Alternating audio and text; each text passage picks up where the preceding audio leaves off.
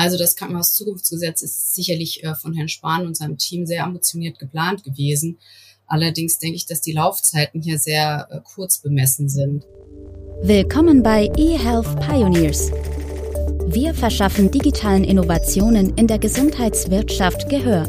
Mit Andrea Buzzi. Das Krankenhaus-Zukunftsgesetz bietet seit 2020 für Krankenhäuser in Deutschland die Möglichkeit, Fördergelder aus einem 4,3 Milliarden Euro schweren Fonds zu beantragen. Diese sollen für die Digitalisierung der Einrichtung genutzt werden. Zum Start des KHZG gaben 98 Prozent der Krankenhäuser an, mindestens einen Antrag gestellt zu haben oder dies zumindest zu planen. Bei einer Umfrage der Forschungsgruppe Informatik im Gesundheitswesen der Hochschule Osnabrück gaben 80 Prozent wiederum an, dass sie finanzielle Hilfen zur Einführung eines digitalen Patientenportals beantragen möchten. Damit sind Patientenportale der zweithäufigste Fördertatbestand des KZG. Heute soll es in einer weiteren Episode unserer Themenreihe Digitales Krankenhaus um ein solches Patientenportal gehen, den Imento Care Guide. Er kombiniert Aufnahme- und Entlassmanagement und Patientenbetreuung in einer App. Genau darüber spreche ich mit Caroline Butz. Sie ist Projektmanagerin eHealth bei Emento aus Dänemark. Wir sprechen über die Digitalisierung der Krankenhäuser und was wir von den Dänen in Sachen Digitalisierung des Gesundheitssystems noch lernen können. Herzlich willkommen, Caroline Butz. Hallo, Frau Butz, ich grüße Sie. Frau Butz, wir beide haben uns ja dieses Jahr auf der DEMEA in Berlin kennengelernt. Auf der Messe ist mir eine Sache ganz besonders aufgefallen. Ich weiß nicht, ob Ihnen das auch so ging. So gut wie jedes Produkt an jedem Stand hat irgendeinen Förderungstatbestand des KZG erfüllt. Halten Sie die Subvention in dieser Form für sinnvoll oder treibt das gerade Früchte? Also das Krankenhauszukunftsgesetz halte ich grundsätzlich für eine gute Sache. Es gibt zwar viele Krankenhäuser, die bereits in der Digitalisierung engagiert sind, auch schon seit vielen Jahren, aber in diesem Ausmaß von 4,3 Milliarden Euro ist es eine sehr gute Anschubfinanzierung für die Kliniken, die eben da noch Nachholbedarf haben. Ist das eigentlich viel? 4,3 Milliarden fürs Gesundheitssystem in Deutschland? Ich fand das wahnsinnig viel. Nun ja, also zunächst denke ich, man muss mal mal differenzieren. Die 4,3 Milliarden sind ja für alle Themen da, also nicht nur für die reinen Projekte, sondern auch für die Projektberatungen, die ja durchaus auch in Anspruch genommen werden. Und ähm, ob letztlich die Gesamtsumme ähm, abgerufen bzw. ausgezahlt wird, wird sich ja auch noch am Ende äh, der Phase zeigen. Von dem her gesehen kann ich das schlecht einschätzen. Ich weiß auch nicht, wie hoch die Krankenhäuser ihren Bedarf selbst einschätzen würden, wenn sie gefragt werden würden. Da kommen wir gleich noch zu. Ich habe ein, zwei Studien rausgesucht, die auf jeden Fall mal belegen, welche Dinge die Krankenhäuser als erstes angehen möchten. Nochmal ähm, zum KHZG. Gibt es auch Nachteile oder Lücken? Also das Krankenhauszukunftsgesetz ist sicherlich äh, von Herrn Spahn und seinem Team sehr ambitioniert geplant gewesen. Allerdings denke ich, dass die Laufzeiten hier sehr äh, kurz bemessen sind.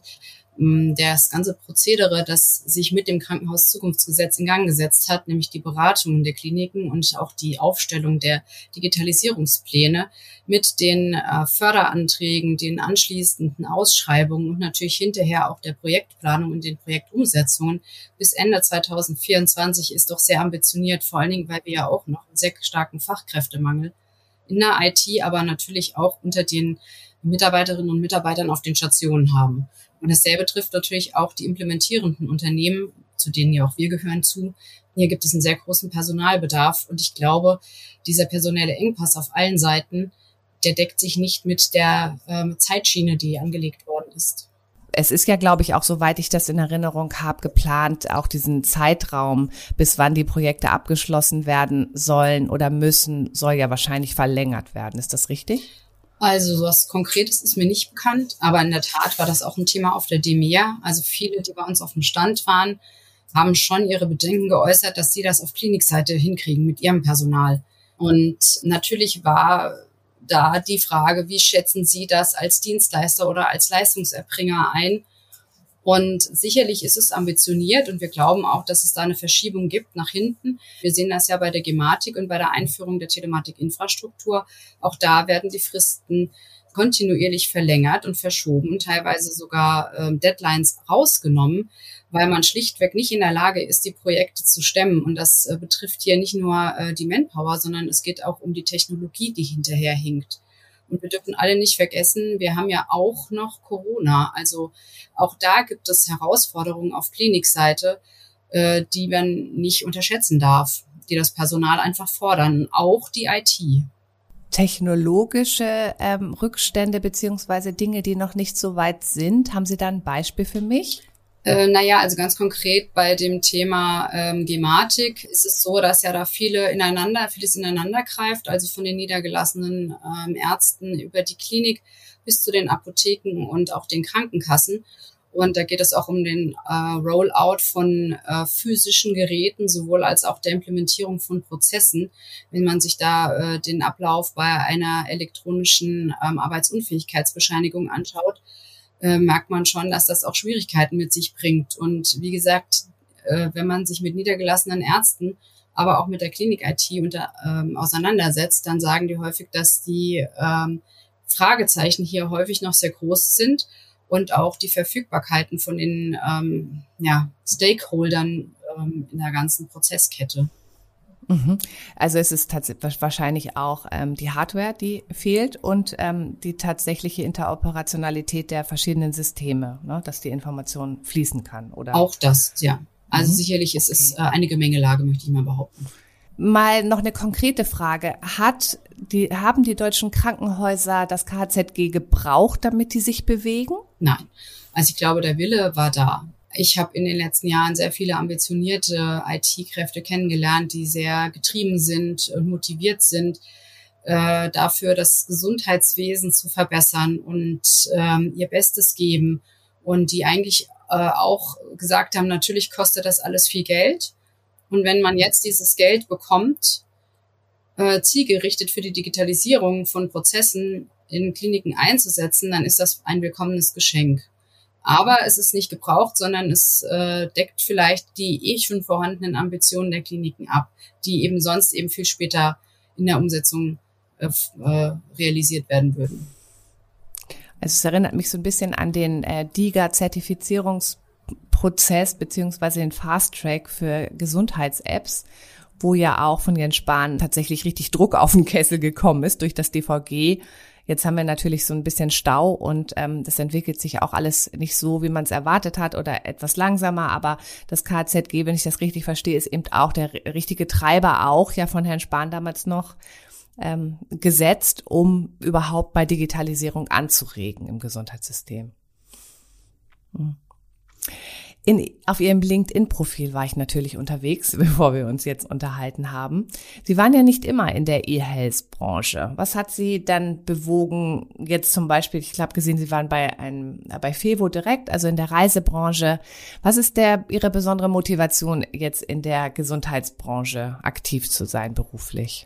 Als ich vor einigen Jahren in den Healthcare-IT-Bereich gewechselt bin, war mhm. natürlich äh, mein Interesse an dieser Branche sehr groß äh, der IT fern war ich äh, nie. Ich hatte immer IT-Projekte, selbst wenn ich nicht in IT-Firmen gearbeitet habe. Und äh, das Gesundheitswesen ist ein sehr spannendes Umfeld. Es war natürlich eine Motivation, da auch einen gesellschaftlichen Beitrag zu leisten, wenn auch meiner sehr klein ist. Ähm, aber trotzdem ist das eine ganz spannende Branche, die sehr zukunftsorientiert ist, auch krisensicher. Und ich muss sagen, ich habe ganz viele tolle Menschen kennengelernt. Ich finde, der Umgang, der persönliche Umgang unter den Leuten ist äh, sehr gut. Man hat doch ein gemeinsames Ziel, auf das, das auch dabei hilft, äh, sich entsprechend auf äh, ein gemeinsames Zusammenarbeiten zu einigen. Und äh, natürlich stehe ich nicht in der ersten Reihe oder die IT-Leute stehen nicht in der ersten Reihe am Patientenbett, ähm, sondern eher in der zweiten, dritten oder vierten Reihe. Aber trotzdem ist die Motivation für etwas Gutes zu arbeiten da. Und das ist vielleicht in anderen Branchen etwas schwieriger, wo man vielleicht Bedenken hat, dass man ähm, für Produkte tätig ist, die möglicherweise umweltschädlich sind oder gesundheitsschädlich oder etwas anderes und oder einfach gar nichts bewirken außer Konsum. Genau, oder das einfach würde ja auch schon reichen. Genau. Einfach nur da sind, weil sie eigentlich überflüssig sind. Genau. Und äh, ähm. das ist eben einfach äh, faszinierend an, mhm. an dieser Branche und äh, ich merke das auch immer wieder, wenn ich auf Menschen treffe, ob das jetzt äh, Pflegekräfte sind oder Ärzte oder ähm, Physiotherapeutinnen und Therapeuten oder eben IT-Fachkräfte, dass viele äh, das ähnlich sehen, dass sie das mhm. motiviert, mhm. einen Beitrag leisten zu können in der mhm. Gesellschaft. Ich habe ja auch sehr lange in der EdTech äh, und Plattformökonomie Kunden betreut in Sachen Kommunikation und ich habe irgendwie jetzt schon ein paar Mal gedacht, Mensch, wenn sich die Liga-Anbieter ein bisschen was von den Ansätzen des Gamifications in der App-Branche abgucken würden oder wenn ähm, Plattformökonomie oder im Finance-Bereich vielleicht auch so Ansätze birgt, die man vielleicht auch im Gesundheitssystem verwenden kann. Fällt Ihnen da auch was ein, wo Sie sagen, Mensch, ich aus der IT kennen in Branchen Ansätze, die im Gesundheitssystem eigentlich auch sinnvoll wären, wo wir was lernen könnten von. Oder vielleicht auch einfach so ein bisschen schon, die Arbeit ist getan und wir nehmen es dann auch. Ja und nein. Also es ist sicherlich nicht einfach, hier eine äh, Ja- oder Nein-Antwort zu geben. Auf der einen Seite stimme ich Ihnen da vollkommen zu, dass äh, manche Anwendungen etwas mehr Spaß vermitteln könnten in der Anwendung. Auf der anderen Seite gibt es auch Kolleginnen und Kollegen von mir, die dagegen argumentieren und sagen, das äh, Produkt, das die Patienten nutzen, soll gerade unauffällig sein und nicht vordergründig ihre Zeit fressen, sondern sie unterstützen, aber auch äh, ihnen viel Freiheit schenken in Form von zeitlicher Freiheit. Wie gesagt, da gibt es so zwei unterschiedliche Herangehensweisen und natürlich, jetzt sind wir keine DIGA, sondern ähm, eine Plattform mit einer Patienten-App.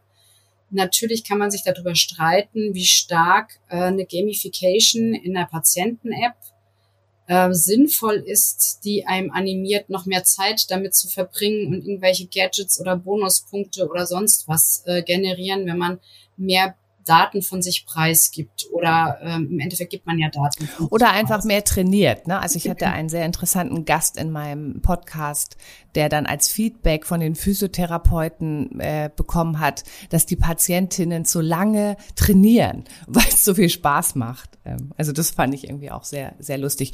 Also ich glaube, man muss auch unterscheiden zwischen Gamification oder auch so Dingen wie, gib mir deine Daten und ne, dann kriegst du noch eine Runde Training oder noch eine, eine Runde ne, Meditation gegen deine Migräne oder wie auch immer. Ich glaube, das geht ja in eine ganz falsche Richtung, aber ich finde schon, manche Gesundheits-Apps sind ähm, vom Design und von der Marke her nicht mehr zeitgemäß. Also ist mir auf jeden Fall aufgefallen. Ja, sicher. Also äh, im therapeutischen Ansatz, wenn man einen Liga hat oder äh, jetzt gibt es auch äh, ganz tolle Errungenschaften mit VR-Brillen, die Menschen mhm, helfen, wieder mhm, mhm. Bewegungsabläufe oder ähnliches mhm, zu mhm. trainieren.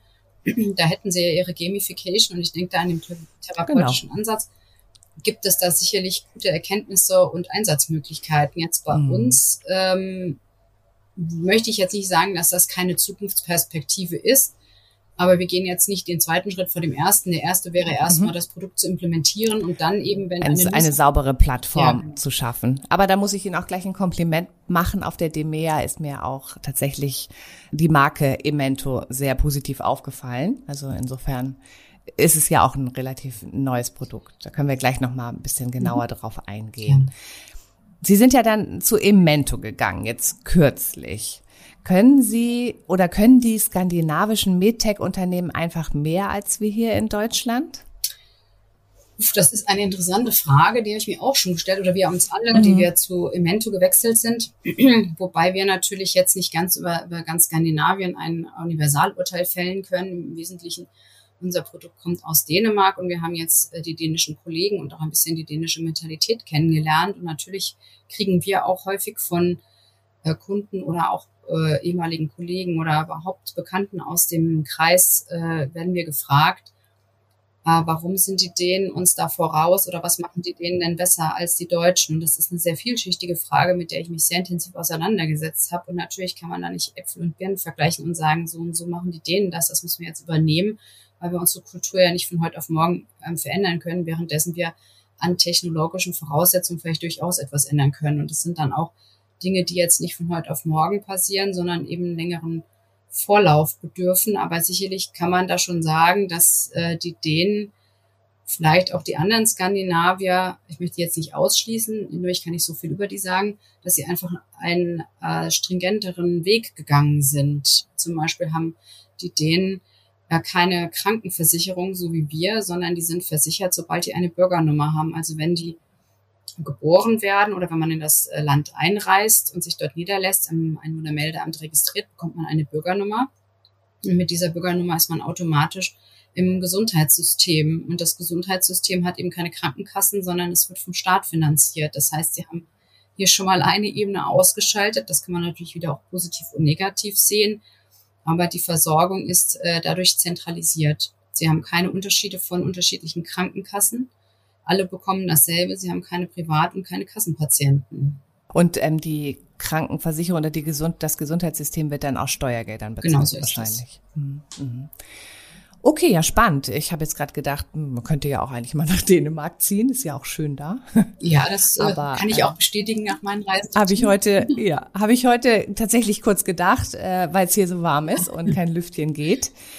Gut, lassen Sie uns mal zurückkommen nochmal auf das KHZG. Ich hatte ja in der Anmoderation erwähnt, dass Patientenportale der zweit häufigste Fördertatbestand des KZGs sind. Übertroffen wird das nur noch von der digitalen Pflege- und Behandlungsdokumentation. Wieso sind denn ausgerechnet die beiden Bereiche so häufig beantragt und nicht zum Beispiel IT-Sicherheit? Das würde ich jetzt ja auch ziemlich hoch bewerten, ehrlich gesagt. Oder sind wir da schon gut aufgestellt? Also da müssten Sie wahrscheinlich die Krankenhäuser selbst fragen, warum sie sich dafür entschieden haben. Ich denke, es kommt immer drauf an. Also im Laufe der letzten Jahre habe ich äh, Kliniken kennengelernt, die unterschiedliche äh, Reifegrade in der Digitalisierung äh, bereits erreicht haben. Und ich nehme an, diese beiden äh, Fördertatbestände sind eben welche, die da eben noch nicht ganz so stark vertreten waren.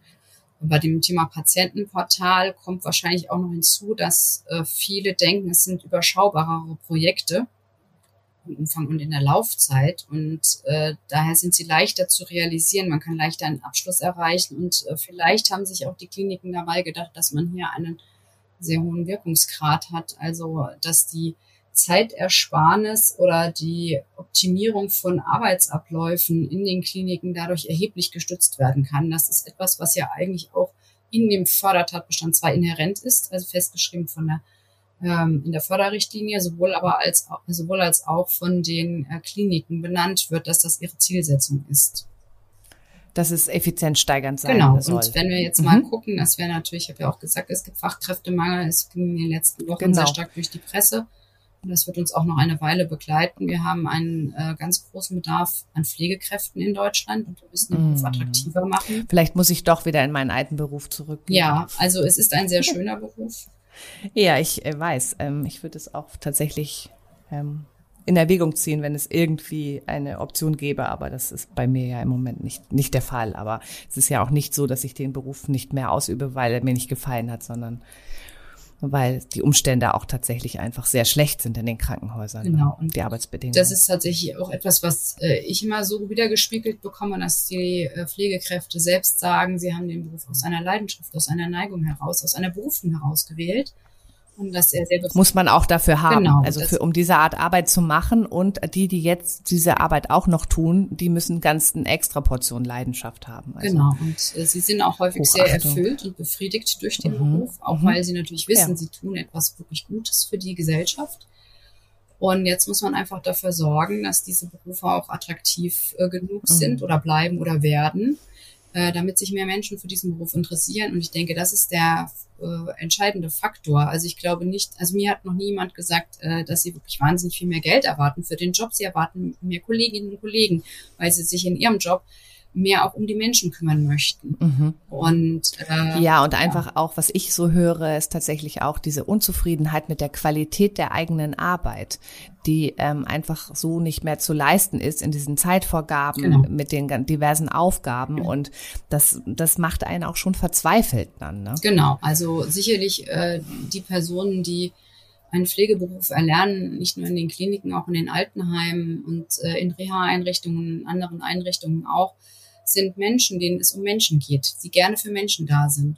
und äh, die natürlich auch Zeit für Menschen haben möchten und äh, sehen, da geht's jemandem nicht gut, vielleicht sollte ich da noch mal fünf Minuten die Hand halten oder äh, einfach da sein und zuhören und ähm, Antworten geben. Und diese Zeit ist ganz wichtig, auch wenn wir selbst Patientinnen und Patienten sind, ist das das, was es ja ausmacht, dieses Ich werde gehört, ich werde gesehen, mir wird geholfen. Und äh, da ist im Endeffekt ja auch der Ansatzpunkt, ähm, des Fördertatbestandes 2 und im besonderen Maße sogar noch von unserem Produkt, dem Imento Care Guide. Das ist genau die perfekte Überleitung. Vielen Dank für das Stichwort. Wer genau braucht das Produkt und wofür? Also zunächst einmal, wie gesagt, ist das äh, im deutschen äh, KZG-Sinne ein Patientenportal. Mhm. Aber in unserem Sinne, denn uns gab es ja schon vor dem KHZG, nämlich in Dänemark, wie bereits erwähnt worden ist, mhm. ist das ein Care Guide. Wie lange gibt's Amente schon? Also die Gründung war 2016, aber die Produktidee mhm. ist schon viel vorher entstanden und über verschiedene okay. Etappen hat sich das hin entwickelt. Und ähm, auch das Produkt, wie es jetzt ist, nämlich in seiner Web-Applikation für Klinik, für die Klinikseite als Plattform und als Patienten-App äh, für die Patienten, ist es so 2016 entstanden und ähm, ich sag mal so auch ein Erfolg, Erfolgsmodell geworden. Es ist aus äh, einer Zusammenarbeit mit der Uniklinik im Aarhus. Aarhus ist äh, die zweitgrößte mhm. Stadt in Dänemark. Und die Uniklinik ähm, in Aarhus ist eine sehr ambitionierte Universitätsklinik. Ähm, ist das nicht auch irgendwie, haben die nicht auch mal angestrebt, dass sie komplett digital werden wollen oder so? Ja, also grundsätzlich ist der Digitalisierungsgrad im Gesundheitswesen und natürlich hoch, auch von ne? solchen Kliniken sehr hoch. Mhm. Ähm, ich glaube, das würde, dass diese Aussage würden mehrere für sich in Anspruch nehmen, aber mhm. denen geht es ja nicht nur um die Digitalisierung, sondern auch um mhm. optimale Patientenversorgung. Mhm. Und ähm, der, der initiale Faktor war eigentlich, wie, wie so häufig, das wahre Leben einfach sagte, die Kommunikation zwischen einer Klinik äh, und äh, einem speziellen Patienten war äh, zu kompliziert für den Patienten. Und dann äh, war die Frage, kann man das nicht besser machen? Kann man die Texte, die man kriegt, nicht verständlicher schreiben? Kann man die Informationen nicht moderner, zeitgemäßer übermitteln? Und kann man, wie gesagt, in der letzten Konsequenz nicht die Patientinnen und Patienten besser begleiten? Ähm, und daher kam dann diese Überleitung zu dem Care Guide. Äh, man möchte Menschen begleiten. Und ähm, wer braucht das? Natürlich äh, grundsätzlich jede Person, die im Laufe ihres Lebens mal in eine Klinik geht, weil sie eine Operation oder eine Versorgungsmaßnahme oder etwas ähnliches ähm, zu erwarten hat, äh, kann von dem Care Guide profitieren. Mhm, mhm. Gehen wir doch mal einfach jetzt so ein, so ein Beispiel durch. Also ich habe eine geplante OP mhm. in einer Klinik, die den ähm, Care Guide benutzt. Wie komme ich da mit dem Produkt jetzt in Berührung? Schon zu Hause? Ja, also das kommt drauf an, wie die Klinik äh, diesen Prozess äh, definiert. Äh, da sind unsere Kliniken, unsere Kunden sind da frei. Sie könnten jetzt zum Beispiel, nachdem Sie von Ihrer Hausärztin ähm, eine Überweisung oder eine Empfehlung für eine Operation bekommen haben, sich auf die Klinikseite begeben und dort einen Termin anfragen und dann eine Information bekommen, dass Sie diesen Care Guide runterladen sollen. Und dann würde dann die äh, Person auf der Klinikseite Ihnen einen Kurs zuweisen oder wir nennen das auch Verlauf. Das heißt, Sie bekommen dann in den Care Guide für ihre, wir sagen mal, es ist eine Knieoperation, für ihre Knieoperation einen Verlauf äh, eingehängt.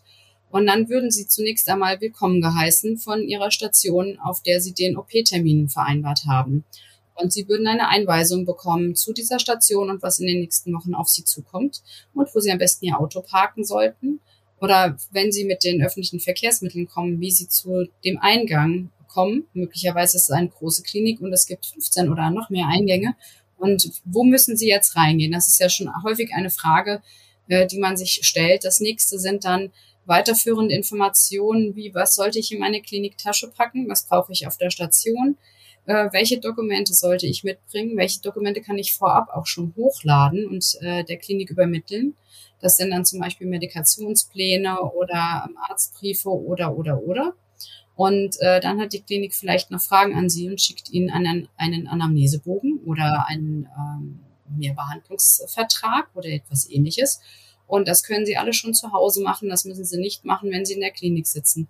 Und natürlich, wenn Sie eine Operation haben, findet auch üblicherweise ein Aufklärungsgespräch äh, mit äh, einem Anästhesisten statt. und natürlich auch ein Aufklärungsgespräch mit einer operierenden Person. Und diese äh, Gespräche, die eliminieren wir nicht. Ja, es gibt ja immer noch die gesetzlichen Vorgaben, die greifen, aber diese Personen können Ihnen vorab schon ein Video schicken, das Sie sich angucken und dass Sie sich zu Hause in einer entspannten Situation anschauen können. Und dann sagen sie, ah, jetzt habe ich das verstanden. Wenn ich äh, in der Situation vor den Personen sitze, dann bin ich aufgeregt und verstehe vielleicht gar nicht, was wollen die von mir. Und sie können dann auf äh, viel dezidierter Fragen stellen und sagen, ja, ja, das habe ich alles verstanden, aber das eine habe ich nicht verstanden, können Sie mir das nochmal ganz genau erklären. Sie können aber auch schon im Vorfeld, wenn Sie diese Videos sehen, über eine Chatfunktion Fragen stellen. Also es wird viele schon vorausgelagert und da ist vielleicht auch so ein bisschen so der Unterschied von unserem Produkt zu ähnlichen Produkten oder anderen Patientenportalen, dass wir schon sehr viel früher anfangen, die Patientinnen und Patienten abzuholen. Darf ich kurz mal eine Zwischenfrage stellen? Ja. Ähm, wenn ich das jetzt so höre, also ich habe tatsächlich auch eine OP ähm, hinter mir letztes Jahr und da war das alles gar nicht so gar nicht. Also es war, sondern genau das Gegenteil. Wenn ich das jetzt aber so höre, das ist ja, also ich will das jetzt nicht irgendwie bagatellisieren, aber das ist ja so, so ein wichtiger Moment und das ist diese ganze Technologie, die gibt es ja auch schon für ähm, in anderen Bereichen. Ne? Also wenn ich eine Reise antrete, wenn ich irgendwas anderes Kompliziertes buche, also in der freien Wirtschaft, das ähm, hört sich ja jetzt für mich auch so an, als wenn das wirklich richtig überfällig war, dass es solche Software und solche Apps gibt, die Patienten diesen Weg halt tatsächlich auch auf in ihrem gewohnten in ihrer gewohnten Art erschließen. Ja, wir sind ja alles inzwischen digitale Menschen und ähm, das also wundere ich mich ein bisschen, dass das jetzt erst so weit ist. Woran liegt das? Ich denke, dass man äh, diesen Augenmerk nicht darauf gerichtet hat, dass äh, die äh, Leute, die beteiligt sind in der Erbringung der tatsächlichen Leistungen, einfach so überlastet sind mit ihren Kernaufgaben, dass da zu wenig Zeit bleibt, sich äh, über strategische Weiterentwicklungen oder Entlastungen Gedanken zu machen. Und offensichtlich hat Herr Spahn das ja initiiert und gesagt, wir müssen uns da mal Gedanken machen. Wir müssen die Menschen entlasten, wir müssen aber auch die Menschen besser zueinander bringen. Wir müssen einen Brückenschlag hinkriegen. Und ähm, das Patientenportal und natürlich auch unser Care Guide möchte genau das. Also bei uns ist ein sehr starker Fokus auf den Menschen. Wir möchten die Menschen in dem Prozess kommunikativ verbinden und ihnen eine Plattform geben, über die sie sinnvolle und zielgerichtete Informationen austauschen können. Das gibt's, wie Sie sagen, schon in vielen anderen Bereichen, aber noch nicht in der Klinik. Da hinkt es halt ein bisschen hinterher.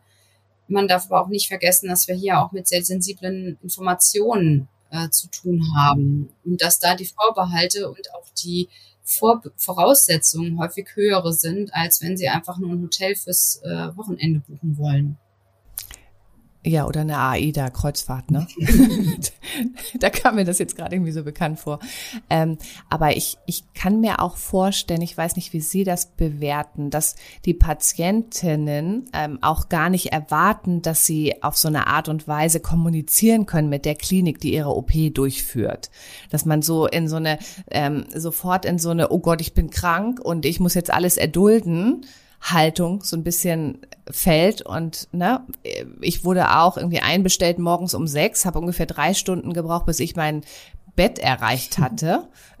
habe die ganze Nacht nicht geschlafen vor Aufregung natürlich und äh, hatte auch ein telefonisches Anästhesiegespräch, was, wo ich auch die Hälfte dann irgendwie selbst ich als, ne, ähm, ich bin ja eigentlich auch vom Fach, wo ich dann wirklich mir so viele Notizen gemacht habe, die ich zum Schluss gar nicht mehr richtig lesen konnte. Also sehr viel Verunsicherung und dann noch dieser Stress, dort vor Ort erstmal drei Stunden zu brauchen, bis man alle Pflichten erfüllt hat, die man auch zu Hause hätte erfüllen können eigentlich. Ne? Also und ich habe es ja auch mit mir machen lassen. Also Richtig, scheint es vielleicht auch so eine Haltung zu sein, dass man sagt, ähm, ja, jetzt habe ich halt Pech gehabt, muss operiert werden und jetzt, das muss ich jetzt erdulden. Ne? Ich glaube, Patient heißt ja auch so von der, vom Wortstamm her der Erduldende oder der geduldsam Erduldende. Das hat mir mal einer meiner Interviewgäste erklärt.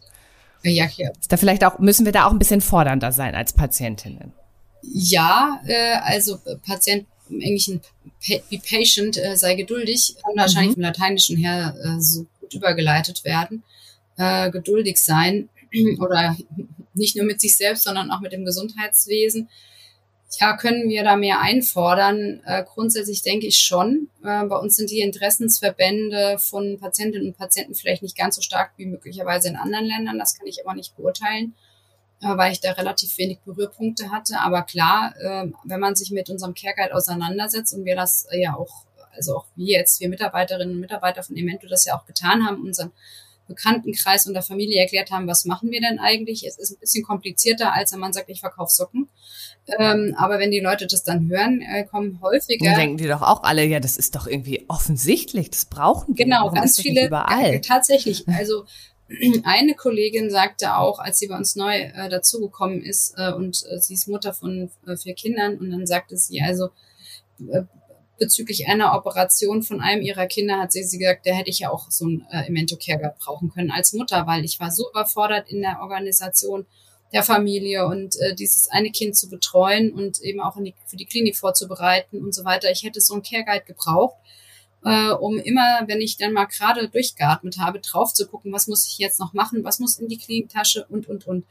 Ja, oder auch mit so Push-Funktionen dann, ne? Jetzt heute dran denken, ab 24 Uhr nichts mehr trinken oder ganz, essen oder ganz was, genau, ganz genau. Was auch immer. Also das sind ja gelernte äh, Mechanismen, die man aus seiner ganz normalen Smartphone und, und Digitalpraxis ja kennt. Also der Mensch ist ja da total dran gewöhnt. Genau. Also ich glaube ähm. auch Vorbehalte, die es natürlich auch immer mal wieder gibt, so sind die Deutschen nicht äh, zu wenig digital affin, sind unsere Patienten nicht möglicherweise zu alt dafür oder sind möglicherweise unsere äh, Klinikangestellten dafür zu alt, das zu nutzen. Also das mit den Patienten, dass die zu alt sind, das ähm, habe ich, glaube ich, schon jedem zu Anfang meiner Tätigkeit als Kommunikationsberater für Digital Health war das auch meine Lieblingsfrage. Können denn die Patienten überhaupt mit so Smartphones und Tablets umgehen? Also zum Beispiel eine Anamnese-Situation ne, übers Tablet machen.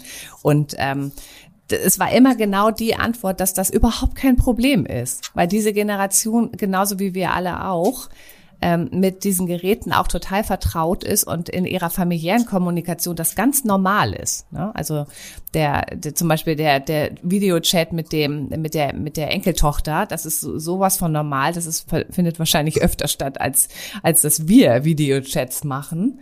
Und ähm, da, also das ist, glaube ich, eine Frage, die wir inzwischen auch mit einem ganz dicken Haken als geklärt ansehen. Ja, können. also ich glaube auch. Ähm, das sind übrigens auch Sachen, die in Dänemark äh, besprochen worden sind, obwohl dort ja die Gesellschaft ein bisschen weiter ist und man ohne App schon gar nicht mit öffentlichen Verkehrsmitteln fahren kann oder parken kann. Man macht ja alles über die App.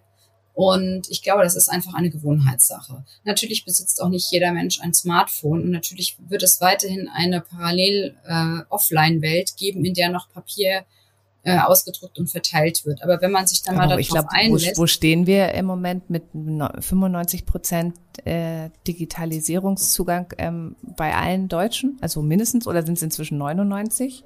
Das weiß ich nicht, also, aber also selbst, also wenn, wenn auch viele ein, ein Smartphone haben und wie Sie sagen, FaceTime oder äh, auch andere ähnliche Produkte nutzen, um mit ihrem Freundeskreis oder ihren Enkeln in Kontakt zu sein, glaube ich, ist es einfach eine Gewohnheitssache. Und wenn man sich mal darauf einlässt, stellt man fest, es ist viel einfacher, wenn ich äh, nach einer, nach einem Dokument suche, zu wissen, es ist in der App, äh, als zu suchen, wo habe ich das Papier hingelegt. Und diesen Schritt muss man einfach gehen. Also man muss einfach auch bereit sein, ein Stück weit Veränderungen mitzumachen. Und äh, es gibt auch 80-Jährige, die Homebanking machen. Ja, also es gibt alles und das wird, wird von heute auf morgen auch nicht 100 Prozent der Deutschen erfassen. Es hat bis heute auch nicht 100 Prozent der Dänen erfasst. Aber ich glaube, es wird leichter gehen, als man denkt. Mhm. Wir sind ja auch auf einem guten Wege. Also es gibt ja jetzt diese Angebote und ähm, da wird ja jetzt auch wirklich umgedacht, auch mit dem KZG noch gefördert. Insofern mache ich halt mir da große Hoffnung, dass ähm, wenn ich das nächste Mal operiert werde, werde ich auch danach fragen. Und ich glaube, wir müssen uns auch einfach auf die Fahnen schreiben, wir aus der Digital Health Branche, dass wir auch viel aufklären. Also ich glaube, es muss einfach noch viel mehr berichtet werden, was es für interessante Technologien und digitale Anwendungen gibt die auch für jeden offensichtlich, also ich nenne das mal neudeutsch jetzt No-Brainer, weil ähm, das ist ja eigentlich auch so ein Patientenportal. Ähm, das ist ja eigentlich überfällig. Ne? Und da müssen wir einfach dafür sorgen, dass das auch mehr Leute erfahren und vielleicht auch danach fragen in ihren Kliniken. Also der Pull-Effekt, ähm, wir sind ja viele, ne? viele, viele Deutsche, die können ja danach fragen. Das ist richtig. Also ich gehe davon aus, dass auch einige Kliniken erfasst haben, dass das ein zusätzlicher Service ist, äh, den sie an ihre Kundschaft, äh, die in dem Fall Patientinnen und Patient heißen, bieten können. Und natürlich gibt es äh, viele Anwendungsbereiche, in denen Menschen immer wieder in die Klinik kommen, in denen natürlich äh, so eine Kommunikationsplattform auf Dauer sehr sinnvoll ist, aber auch in Situationen, wenn singuläre Eingriffe erforderlich sind äh, für Menschen, die sonst wenig mit dem Gesundheitssystem zu tun haben, weil sie vielleicht äh, einmal einen Unfall haben, aber sonst immer sehr gesund sind, dann ist es gerade in so einer Sondersituation auch gut, wenn man so einen Leitfaden hat äh, oder eben eine zentrale Sammelstelle. Und äh, der Mehrwert. Wenn man kein Profi-Patient genau, ist. Genau, wenn man kein Profi-Patient ist und sowieso schon äh, weiß und alles und das können Sie auch schnell rauskriegen, wenn Sie unsere äh, Plattform verwenden. Wir haben auch ein Analysetool, wo Sie eben sehen können, wie hoch ist der Informationsbedarf von welchen Patienten. Wer hat sich das Aufklärungsvideo einmal angeguckt oder fünfmal oder wer hat abgebrochen. Man kann das natürlich auch nutzen, um in Revision zu gehen und zu sagen, äh, warum wurde, wurde dieses Video immer abgebrochen? Was stimmt da nicht? Ist das zu lang, zu kompliziert, nicht typisch genug aufgenommen? Oder man kann eben sehen, ah, hier haben wir einen Treffer gelandet. Äh, wenn die Leute sich dieses Video angucken, dann reduzieren sich die ähm, Gespräche von 45 auf 15 Minuten. Und äh, diese Tools stehen zur Verfügung und der Lerneffekt wird da sein auf beiden Seiten. Wenn ich mir einmal in Ruhe ohne Stress zu Hause ein Aufklärungsvideo angesehen habe, zum Beispiel zum, Anäst zum Thema Anästhesieaufklärung, dann werde ich dadurch ja schon äh, zur Profipatientin, dass ich, wenn ich es einmal verstanden habe, hinterher genau weiß, warum ist es wichtig, nüchtern zu sein. Und äh, das ist ja auch so zum Beispiel ein Effekt, der auch in Dänemark äh, gegriffen hat, äh, bei dem aber die Grundvoraussetzung in Deutschland eine ähnliche ist. Wir haben sehr hohe Ausfallquoten von Menschen, die nicht zu Operationen, vereinbarten Operationen erscheinen oder Menschen, die eben nicht nüchtern zur Operation erscheinen, weil sie nicht verstanden haben, was nüchtern ist. Und äh, das sind ganz einfache Fragen, über die man sich vielleicht gar nicht so viele Gedanken macht, wo man aber, wenn man eine gut zielgerichtete Aufklärung betreibt, äh, wirklich einen hohen ähm, skalierbaren Effekt erzielen kann. Und äh, ja, warum kann man das nicht nutzen? Wir sind ja jetzt auch in, in dem Softwarebereich äh, gelandet. Da wird ja auch immer natürlich am Bedarf entwickelt. Also gibt es ganz viel Feedback-Schleifen, es gibt Nutzergruppen und so weiter. Wen habt ihr alles mit einbezogen? Wen muss man fragen, ähm, damit man wirklich so ein richtig gutes Patientenportal mit den richtigen Inhalten aufsetzen kann? Also in Dänemark ist das ein gemeinschaftliches Projekt gewesen ja initial und man spricht dort wirklich sehr viel auch, geht immer wieder, also meine Kolleginnen und Kollegen im Projektmanagement in Dänemark, die gehen immer wieder in die Kliniken zu ihren Kunden. Wer sind da die Leute? Äh, in Dänemark ist das kein IT-Projekt, sondern äh, da äh, arbeiten, also jetzt in Deutschland wird es wahrscheinlich erstmal IT-lastig sein wegen des KHZGs, aber den Mehrwert werden eigentlich äh, Pflegekräfte und äh, Ärzteschaft erzielen. Und äh, vielleicht wandelt sich dann auch die Diskussionsgruppe oder die Zusammensetzung der ähm, Stakeholder, wenn man diesen ersten Sprung über das KZG schon abgefrühstückt hat. Und in Dänemark sprechen die mit den ähm, Pflegekräften, mit den Ärzten, auch mit der Stationssekretärin, aber die sprechen auch mit Patientinnen und Patienten. Und wie gesagt, man äh, hat auch über die Analysetools die Möglichkeit zu sehen, was kommt an, was kommt nicht an. Und natürlich sprechen die Kolleginnen und Kollegen auch mit Interessensverbänden von Patienten. Mhm. Also das heißt, im Prinzip kann ja jede Klinik mehr oder weniger das eigene Patientenportal auch noch mit den richtig wichtigen Inhalten oder den gewünschten Inhalten auch ähm, verändern, optimieren, ne? so wie man das ja auch im, im Online-Bereich kennt, dass man immer Test and Learn macht. Genau, so ist es. Also zum, zum eigentlich müssen wir mhm. mal klarstellen, den Content, also den Inhalt des Care Guides, den, den liefern die Stationen mhm. selbst. Mhm. Also ähm, und ihr helft dann aber bei der Umsetzung. Also ihr würdet dann auch zum Beispiel das Video mit der Sekretärin bei der Aufnahme machen, die dann erklärt, was was wichtig ist in dem Moment, wo man eincheckt. Genau. Also wir würden hingehen. Mhm. Wir haben ein äh, wahrscheinlich äh, einzigartiges Workshop-Konzept, äh, was die anderen Anbieter in Deutschland so nicht haben. Unser Ziel ist es, die Stationen selbst zu befähigen, ihre Verläufe, also ihre Patienten-Care-Guides zu erstellen. Machen also Verlauf ist dann so diese Patientenreise genau, quasi, das, ne? Von genau. der, von, von dem Vereinbaren der OP oder der Behandlung bis zum Ende. Genau, das, was Sie über Ihre App haben mit den Push-Nachrichten, die dann immer, immer wieder eine, eine neue kommt, äh, hier alles zu seiner Zeit, den Terminen, die Sie in der Klinik haben und so weiter. Das nennen wir Verlauf. Und ähm, natürlich ist es ein Unterschied, ob Sie jetzt äh, eine Knieoperation haben oder eine Hüftoperation oder ob Sie äh, eine diabetische Analyse äh, haben oder irgendetwas anderes. Und äh, für diese unterschiedlichen Gründe, weswegen man in eine Klinik gibt, äh, geht, braucht man natürlich auch unterschiedliche Kurse, die einen begleiten. Und natürlich kann man, wenn man ein neues Hüftgelenk bekommt, auch noch äh, zusätzlich andere Erkrankungen haben, für die man Zusatzinformationen braucht. Die können dann immer für den Patienten individuell dazu geschaltet werden. Und diese Inhalte, die kreieren die Stationen selbst. Wir befähigen sie durch unser Workshop-Konzept und unsere Hilfsmittel, die wir erstellt haben, dies eben zu tun. Und wir begleiten. Aber dann sind Sie wahrscheinlich auch sehr committed. Ne? Also ich kann mir vorstellen, also als in meiner Zeit noch als Krankenschwester, wenn ich dann tatsächlich auch beitrage, indem ich selber auch vielleicht ne, eine Checkliste zusammenstelle oder ein Video mit mir selbst dem Patienten dann gezeigt wird, das ist natürlich auch Wertschätzung und Selbstwirksamkeit auf so einer Ebene, die auch motivieren kann. Ne? Absolut. Ne? Und man nimmt die Leute natürlich auch mit, sich digitalen Technologien ja auch zu öffnen in dem Moment, weil sie halt Teil der Entwicklung sind. Richtig. Also es gibt da mehrere positive Effekte, die sich auch in Dänemark gezeigt haben. Zum einen äh, darf man, wie gesagt, nicht denken, nur weil äh, eine Schwester äh, über 50 ist, dass sie keine Lust mehr hat auf ein Video. Vielleicht hat sie eine Hemmschwelle, die man ihr schnell nehmen kann. Dafür sind jetzt wir da, aber auch die Kolleginnen und Kollegen. Ach, also da habe ich auch 30-jährige CEOs, die eine Hemmschwelle beim Video haben. Das kriegt man weg. Ja.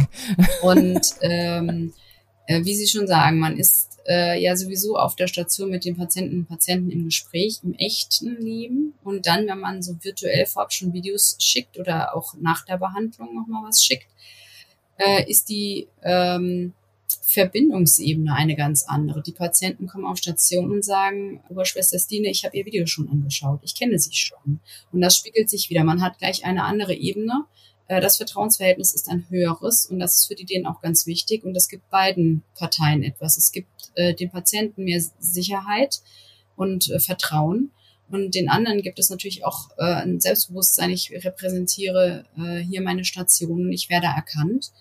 Und es ist natürlich so, dass es auch noch sowas, was jetzt von Kunden äh, in Dänemark auch ausprobiert wird, schon seit einiger Zeit, dass sie diese Kurse nicht nur nutzen, um Patienten und Patienten zu begleiten als Care Guide, sondern sie begleiten auch Kolleginnen und Kollegen, die äh, neu eingewiesen werden. Also die kriegen auch Trainingsvideos, die kriegen auch einen Kurs auf ihr Handy mit Trainingsvideos. Also dieser Guide ist vielfach nutzbar. Ist auch gleichzeitig noch eine, eine, sehr effiziente Einarbeitung, vielleicht auch wenn man mal so einen Springerpool hat, ne? dass genau. die Leute dann in verschiedene Kliniken auch in so einem Verbund vielleicht mal wechseln müssen. Ich würde ganz gern meine Journey jetzt noch abschließen. Also ich bin jetzt operiert, es ist alles gut verlaufen. Ähm, werde ich dann auch mit der App entlassen? Genau, also das ist ja auch eine Zielsetzung des Fördertatbestandes 2, dass sie ein mhm. Überleitungs-, ein Entlassmanagement haben und natürlich, wenn sie dann in eine Reha-Maßnahme entlassen werden von der Klinik, kriegen Sie dort dann natürlich auch die Informationen für äh, die weiterführende Reha-Behandlung über unsere App mitgeteilt. Aber ich krieg dann wahrscheinlich nur, ich muss da und da in St. Peter-Ording in der Therme einchecken oder wo auch immer. Ähm, aber meine Frage zählt natürlich gemeinerweise auch in die Richtung Patientendaten. Also ne, kriege ich meine Befunde mit? Ist der Brief da gleich drauf? Habe ich vielleicht auch mein, mein, mein Röntgenbild von meinem, wir waren, ich hatte Knie, glaube ich. Ne? genau. Ja, also von meinem Knie, äh, mein, die neuesten Befunde, Blutwerte und so weiter.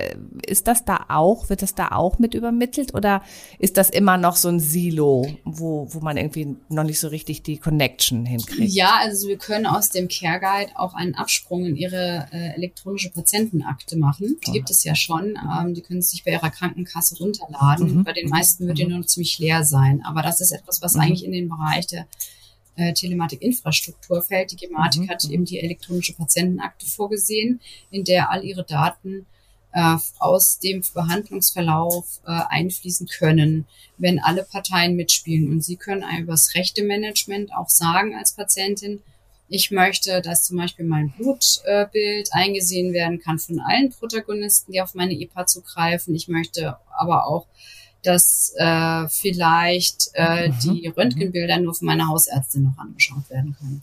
Also mhm. äh, diese EPA, die gibt es, das ist auch nicht unser Job, äh, das zu reproduzieren oder eine Parallelwelt zu schaffen. Nee, Sie müssen im Prinzip nur eine ähm, Verbindungsstelle Genau, wir würden dann den schaffen. Absprung in mhm. die EPA äh, einbetten mhm. in unseren mhm. Care Guide.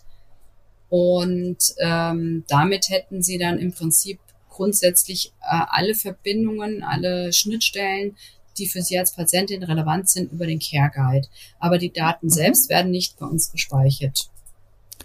Okay, aber dann ähm, bin ich ja wirklich gut entlassen worden auch mit, genau. mit dem Weg dann in die, in die Nachbehandlung. Was, was ich, ähm, wenn ich das noch jetzt, zufügen darf, was natürlich gerne. Ähm, gemacht werden kann, was der Kurs äh, hergibt äh, oder der Care Guide hergibt und was in Dänemark gemacht wird, weil das Gesundheitssystem da auch ein bisschen etwas, an, äh, etwas anders ist als unseres in Deutschland, weil sie da wirklich tatsächlich vor, während und nach der Behandlung äh, intensiver begleitet werden oder durchgängiger von den gleichen Personen begleitet werden. In äh, Dänemark gibt es auch Physiotherapeuten, die dort Videos einstellen, die sie äh, begleiten sollen mit Übungen zur Rehabilitierung zu Hause. Also wenn Sie jetzt an Ihr Knie denken, das ist am Anfang nach der Operation wahrscheinlich etwas steif und möglicherweise tut es Ihnen weh, wenn Sie die Treppen zu Hause hochgehen oder ins Auto einsteigen oder aussteigen. Und äh, da kriegen Sie dann einfach auch von Ihren behandelten äh, Therapeuten und ähm, auch Pflegepersonal und Ärzten nützliche Tipps und Tricks, äh, wie sie den Alltag nach dem Entlassen aus der Klinik bewältigen können. Das ist natürlich in Deutschland auch möglich. Sie können auch noch nach der Entlassung in Verbindung bleiben den Patienten und Patienten. Jetzt ist dann die Frage, wie stark das in Anspruch genommen wird, weil man in Deutschland das Problem hat, dass diese Leistung dann nicht mehr vergütet wird. Man könnte ja vielleicht anstreben, dann auch mit den entsprechenden DIGAs, von denen wir ja schon gesprochen haben, äh, auch noch eine Absprungsituation zu generieren von der, von der Klinik dann mhm. heraus, wenn wir zum Beispiel über Physiotherapie und sowas sprechen super spannend, ehrlich gesagt. Ich freue mich drauf. Also ich möchte nichts am Knie haben, aber wenn ich das nächste Mal ins Krankenhaus gehe, ja, hoffe ich, dass mich da schon etwas ähnliches, vielleicht auch etwas kleineres erwartet. Dürfen Sie eigentlich sagen, mit welchem deutschen Krankenhaus Sie schon zusammenarbeiten? Aktuell haben wir noch kein Krankenhaus. Wir haben einen äh, Kunden im Reha-Bereich, ähm, das ist aber sehr speziell äh, und da wir momentan uns auf dem Markt äh, mit Kliniken aufgrund des KZGs zunächst befassen oder dass unsere Fokuszielgruppe ist, äh, kann ich sagen, dass wir noch keinen äh, Referenzkunden haben, auf den wir verweisen können, aber wir sind mit mehreren Kliniken schon im Gespräch, äh, Piloten zu starten. Und ich bin da sehr zuversichtlich, dass wir bis Ende des Jahres da auch spruchreife Referenzen haben und außerdem kann ich sagen, dass uns viele Kliniken von sich aus signalisiert haben, dass sie aufgrund der Gemengelage der äh, KLZG-Projekte, die sie vorhaben, ähm, voraussichtlich erst im, nächstes Jahr, im nächsten Jahr starten werden mit den Umsetzungen. Also von dem her gesehen haben wir noch auch ein bisschen Zeit, um sorgfältig mit unseren äh, Pilotkunden äh, die Dinge durchzusprechen. Und wie gesagt, ich bin sehr zuversichtlich, äh, weil wir sehr gutes Feedback bekommen haben, äh, aus den bisher gelaufenen Demo-Terminen, dass unser Ansatz doch auch äh, Interesse weckt. Noch eine Frage. Können Sie sich auch vorstellen, dass Emento auch mal im nicht stationären Bereich eingesetzt wird? Also bei ambulanten OPs wäre es ja wahrscheinlich ähnlich, aber auch in, zum Beispiel in der hausärztlichen Versorgung? Ja, auf jeden Fall. Also ich kann mir ja sowieso vieles vorstellen. Und äh, da, da ist das geplant bei Emento?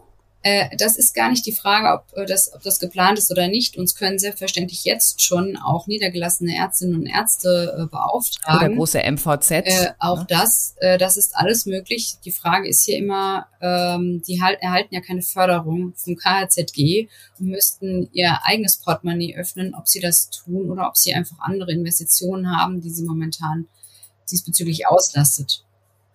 Also ich bin sehr gespannt äh, auf tatsächlich die Auswirkungen, was die Effizienzsteigerung angeht, weil wenn da erstmal harte Zahlen auf dem Tisch liegen, dann ist vielleicht dann das auch gar nicht mehr so wichtig, dass es ähm, subventionierte Projekte sind, sondern das ist einfach dann auch betriebswirtschaftlich eine gute Option, da eine Investition zu tätigen. Auf jeden Fall. Also gerade im niedergelassenen Bereich gibt es äh, verschiedene Situationen, die eigentlich durch den Care optimal begleitet werden könnten. Also wenn Sie sich mal vorstellen, äh, die Betreuung von schwangeren Patientinnen. Die Schwangerschaft dauert lange. Sie haben viele Termine, die Sie machen mit Ihrer betreuenden Ärztin und auch mit Ihrer Hebamme. Sie brauchen immer wieder unterschiedliche Informationsmaterialien. Sie brauchen das ist ja eigentlich auch ähm, reproduzierbar. Ne? Es ist ja ein relativ standardisierter Ablauf. Genau. Also es ist ein standardisierter Ablauf. Sie haben dann vielleicht Zusatzinformationen, die Sie auch noch äh, Patientinnen geben können, die irgendwie zusätzliche Erkrankungen haben oder äh, Zusatzinformationen für Mehrlingsgeburten oder, oder, oder. Aber da wäre zum Beispiel aus meiner Sicht ein hoher äh, Nutzen für beide Parteien, wenn man da einen Care Guide hätte. Und in der Tat ist es in Dänemark auch so, Oder für chronisch Kranke kann ich mir das auch vorstellen, wenn man ähm, zum Beispiel MS-Patienten, die regelmäßige Infusionen bekommen, die ihre Befunde wieder ähm, reinholen müssen und verschiedenste andere Anwendungen. Ja, auch das ist ja so eine ganz komplexe systematische Betreuung. Ja. Dass man die dann einfach auch durchcoacht und ähm, das auch managt. Genau. Also es gibt viele, viele Anwendungsbereiche, wo es einfach sinnvoll ist, wenn Sie äh, eine Verbindungsleitung haben, sage ich mal. Wenn Sie die Möglichkeit haben, immer mal wieder auf Informationen zuzugreifen, im Zweifelsfall auch nochmal Rückfragen zu stellen und dann nicht eine E-Mail schreiben wollen oder anrufen wollen, sondern einfach sagen, hier, ich habe einen Chat, da schreibe ich was rein und es ist okay, wenn die Antwort erst morgen kommt, weil heute schon geschlossen ist. Aber ich habe dann meine Frage bis dahin nicht vergessen. Letzte Frage zu diesem Themenkomplex beziehungsweise auch ähm, zu dem Produkt, weil wir müssen langsam leider zum Ende kommen. Ähm, wer stellt denn die Sicherheit der Kommunikation sicher? Also natürlich haben wir äh, Vorgaben für das Thema Datenschutz und Verschlüsselungen, die wir vornehmen. Äh, das ist ja im Cloud-Betrieb so üblich, dass sie da gewisse Vorgaben haben, die ähm, grundsätzlich herrschen und die berücksichtigen wir alle. Wir sind entsprechend zertifiziert. Uh, wir kooperieren auch nur mit Partnern, die diese Zertifizierung, die erforderlich sind, haben. Und ähm, anders würde man auch sich keinen Gefallen tun. Also das ist schon sehr ernst zu nehmen, wobei ich nochmal sagen muss, bei uns selbst werden gar keine patientenrelevanten Daten gespeichert. Also bei uns äh, fließt sie nur durch. Und äh, die dafür notwendigen Sicherheitsmaßnahmen, die ergreifen wir und das ist uns auch sehr wichtig. Äh, wir haben hier ein sehr hohes Maß an Ansprüchen an uns selbst und auch in Dänemark, die Kolleginnen und Kollegen nehmen das sehr ernst. Äh, auch unsere Vorgaben, mit welchen Systemen wir arbeiten auf unseren Rechnern, sind sehr hoch. Also bei uns, wo das ist wahrscheinlich bei jeder Firma so, TikTok ist ein No-Go, aber viele Software Angebote, ob als App oder Web-Applikation oder ähnliches, dürfen wir intern gar nicht benutzen, weil denen einfach nicht äh, sichergestellt ist, dass die auf unsere Computerdaten zugreifen. Aber gehen wir jetzt noch mal ähm, zum Abschluss in meine in Richtung meiner Lieblingsfrage. Also wir haben ja auch schon ein bisschen in die Zukunft geschaut, ähm, vielleicht auch nur ins nächste Jahr. Und jetzt würde ich äh, Sie aber gerne noch mal fragen ähm, im Rahmen der Sci-Fi-Frage. Und jetzt unsere Sci-Fi-Frage. Wenn du dich mindestens 20 Jahre in die Zukunft beamst und alle technischen Restriktionen missachtest, welche medizinische Innovation siehst du oder wünschst du dir ganz persönlich? Also was ich mir schon wünsche, das ist jetzt vielleicht keine medizinische Innovation, sondern ähm, ich habe immer wieder auch mit dem Thema Studien äh, weil wir Universitätskliniken betreut haben, zu tun. Und ich habe das Gefühl, dass Menschen, solange sie nicht krank sind, sehr geizig mit ihren Daten sind. Wenn sie krank sind, sind sie da sehr offenherzig, weil sie einen Benefit davon erwarten, wenn man Daten auswertet.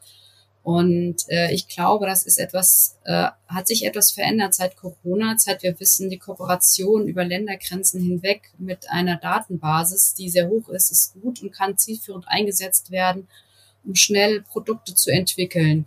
Und äh, ich erwarte mir eigentlich von dem internationalen Wissenschaftsnetzwerk, äh, dass hier auch für verschiedene Krankheiten, vielleicht auch Krankheiten, die eben nicht spektakulär oder häufig oft vorkommen, ähm, Medikamente oder Therapien oder auch Präventionsmaßnahmen entwickeln, so dass wir alle davon profitieren. Und es ist die äh, Kollaboration eigentlich, die ich mir wünsche, weil ich glaube, die medizinischen Fortschritte äh, kommen dann automatisch, wenn die Kollaboration stimmt von den Wissenschaftlern und den äh, Klinikern und aber auch von den Betroffenen selbst stimme ich total zu. Das erhoffe ich mir auch. Und ich hoffe natürlich auch ähm, darauf, dass die Daten, die wir in Zukunft erheben, wo wir ja jetzt schon mit anfangen, ähm, dass die auch so operationalisiert werden, dass sie auch lesbar sind und wirklich auch genutzt werden können und das dann auch in solchen Kollaborationen nützlich ist. Ja. Und dann gibt es etwas anderes, was ich mir eigentlich von der Gesellschaft wünsche, dass wir ein höheres Eigenverantwortungsgefühl entwickeln weil ich doch oft glaube, und das sehe ich auch immer wieder in den äh, Diskussionen mit den Dänen, vielleicht besonders wir in Deutschland haben das Gefühl, nicht wir selbst sind für unsere Gesundheit verantwortlich, sondern das Gesundheitswesen, die Krankenkasse und äh, die Ärzte sind dafür verantwortlich. Äh, viele denken nicht, ich bin für mich selbst verantwortlich. Wie ich lebe, entscheidet, äh, wie ich weiterlebe. Und ich glaube, wenn ähm, alle da ein entsprechendes Maß an Eigenverantwortung bereits von klein auf entwickeln und haben und leben, dann haben wir weniger Krankheiten. Und wenn wir weniger Krankheiten haben, die Gesellschaft gesünder ist, dann können auch die Menschen, die uns helfen, gesund zu bleiben oder zu werden, einen, einen besseren Job machen. Mhm.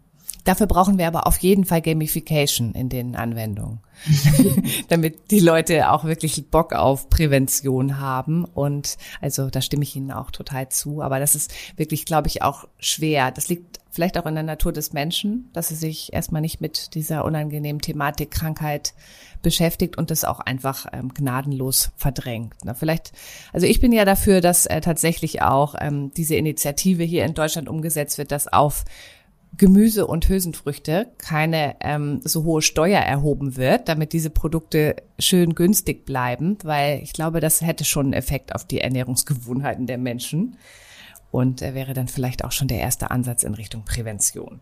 Aber das ist natürlich auch eine gewagte Theorie. Aber ich bedanke mich ganz herzlich für dieses Gespräch. Ich habe mitgenommen, wir hätten das KZG gar nicht als Antrieb gebraucht, weil die deutschen Krankenhäuser schon richtig den Willen hatten, sich zu digitalisieren und das Gesundheitswesen auch zu verbessern.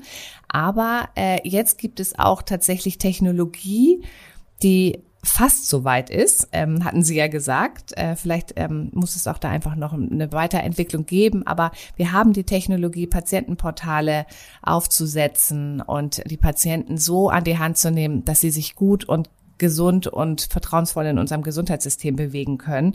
Und wir werden dafür auch Effizienzsteigerungen sehen was ich ähm, natürlich auch hoffe, um noch mehr Digitalisierung im Gesundheitsbereich voranzutreiben.